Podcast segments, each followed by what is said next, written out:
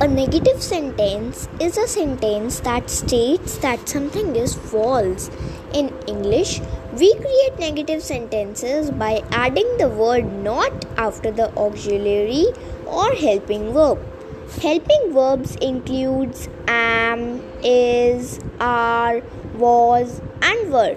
For example, David is not a happy person.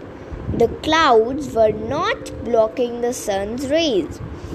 These are the examples of negative sentences because the word not changes the sentence to a false statement.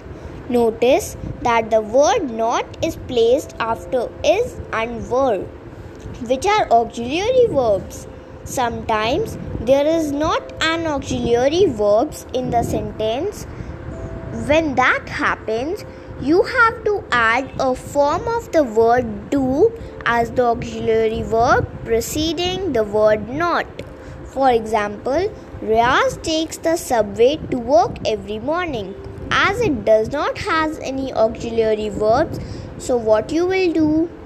You all know that the rule that if there is no auxiliary verb, so you will add do as helping verb so in this sentence, we will add does not. So it will become Riaz does not take the subway to work every morning.